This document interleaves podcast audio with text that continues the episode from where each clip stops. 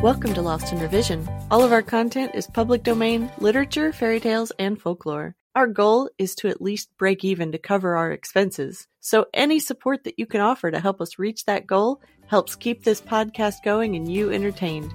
All of our music is by Nathan Hubble and is used with his permission. Thanks and enjoy the show.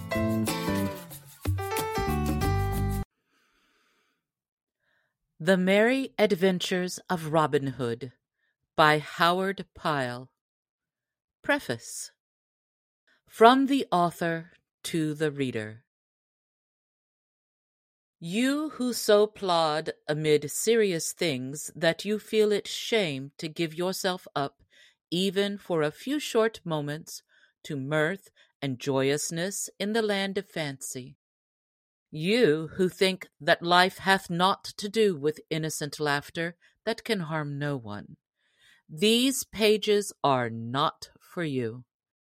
Clap to the leaves and go no farther than this, for I tell you plainly that if you go farther, you will be scandalized by seeing good, sober folks of real history so frisk and caper in gay colors and motley that you would not know them but for the names tagged to them.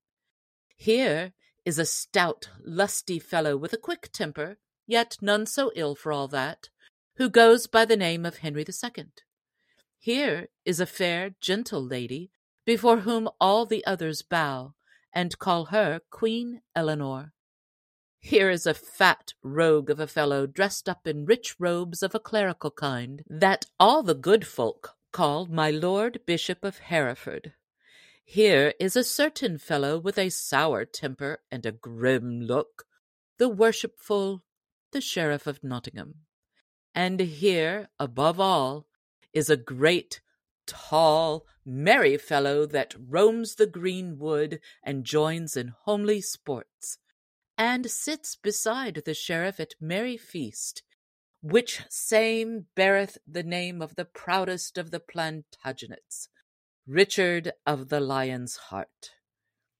Beside these are a whole host of knights, priests, nobles, burghers, yeomen, pages, ladies, lasses, landlords, beggars, pedlars, and what not, all living the merriest of merry lives, and all bound by nothing but a few odd strands of certain old ballads, snipped and clipped and tied together again in a score of knots which draw these jocund fellows here and there, singing as they go. Here you will find a hundred dull, sober jogging places, all tricked out with flowers and what not, till no one would know them in their fanciful dress. And here is a country bearing a well known name, wherein no chill mists press upon our spirits, and no rain falls, but what rolls off our backs like April showers off the backs of sleek drakes, where flowers bloom forever and birds are always singing, where every fellow hath a merry catch as he travels the roads, and ale and beer and wine, such as muddle no wits, flow like water in a brook. This country is not fairyland. What is it?